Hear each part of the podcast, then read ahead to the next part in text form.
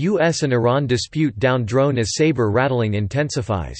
Written by James Murphy. Friday, July, 19, 2019.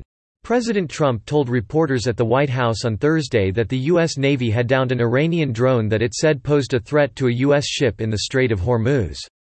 According to the president, the USS Boxer, an amphibious assault vessel, took defensive action against an Iranian drone that had closed into a very, very near distance, approximately 1,000 yards.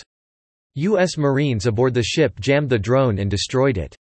This is the latest of many provocative and hostile actions against vessels operating in international waters, the president said.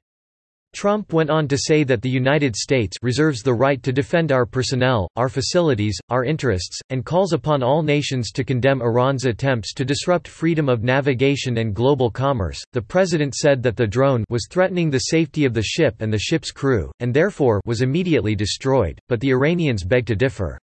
We have not lost any drone in the Strait of Hormuz or anywhere else, tweeted Iran's Deputy Foreign Minister Said Abbas Araghchi.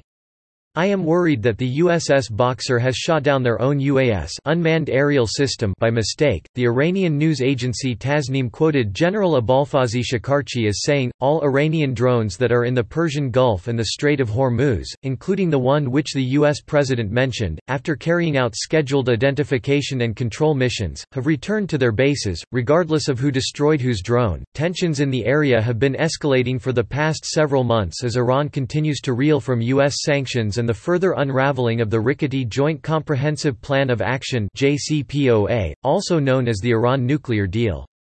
Trump pulled America out of the JCPOA last year, saying that the Iran deal is defective to its core.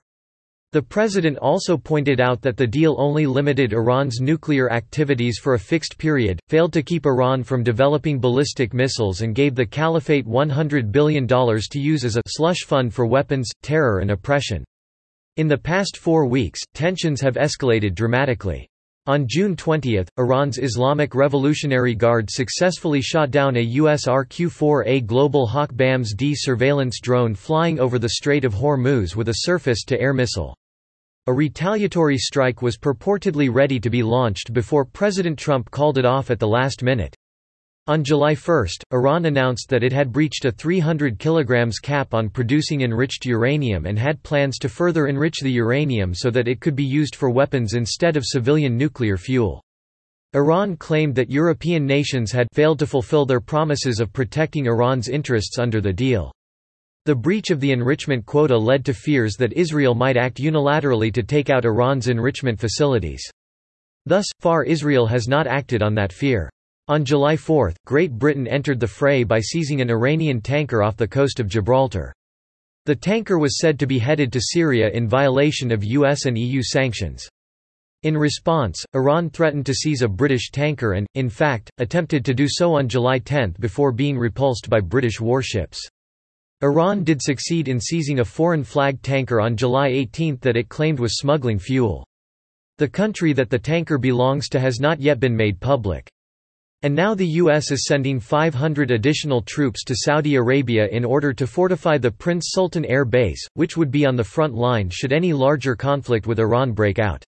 In addition, the White House plans to sell precision-guided munitions to Saudi Arabia despite an expected congressional attempt to block the sale. It's a dangerous game for President Trump to play. A war with Iran would be unpopular and, given America's newfound energy independence, the argument that America may need to go to war to maintain its once dangerous dependence on foreign oil no longer applies. But regardless of the rationale, the United States should not launch an offensive war against a country that has not attacked us as, unfortunately, was the case when the U.S. invaded Iraq.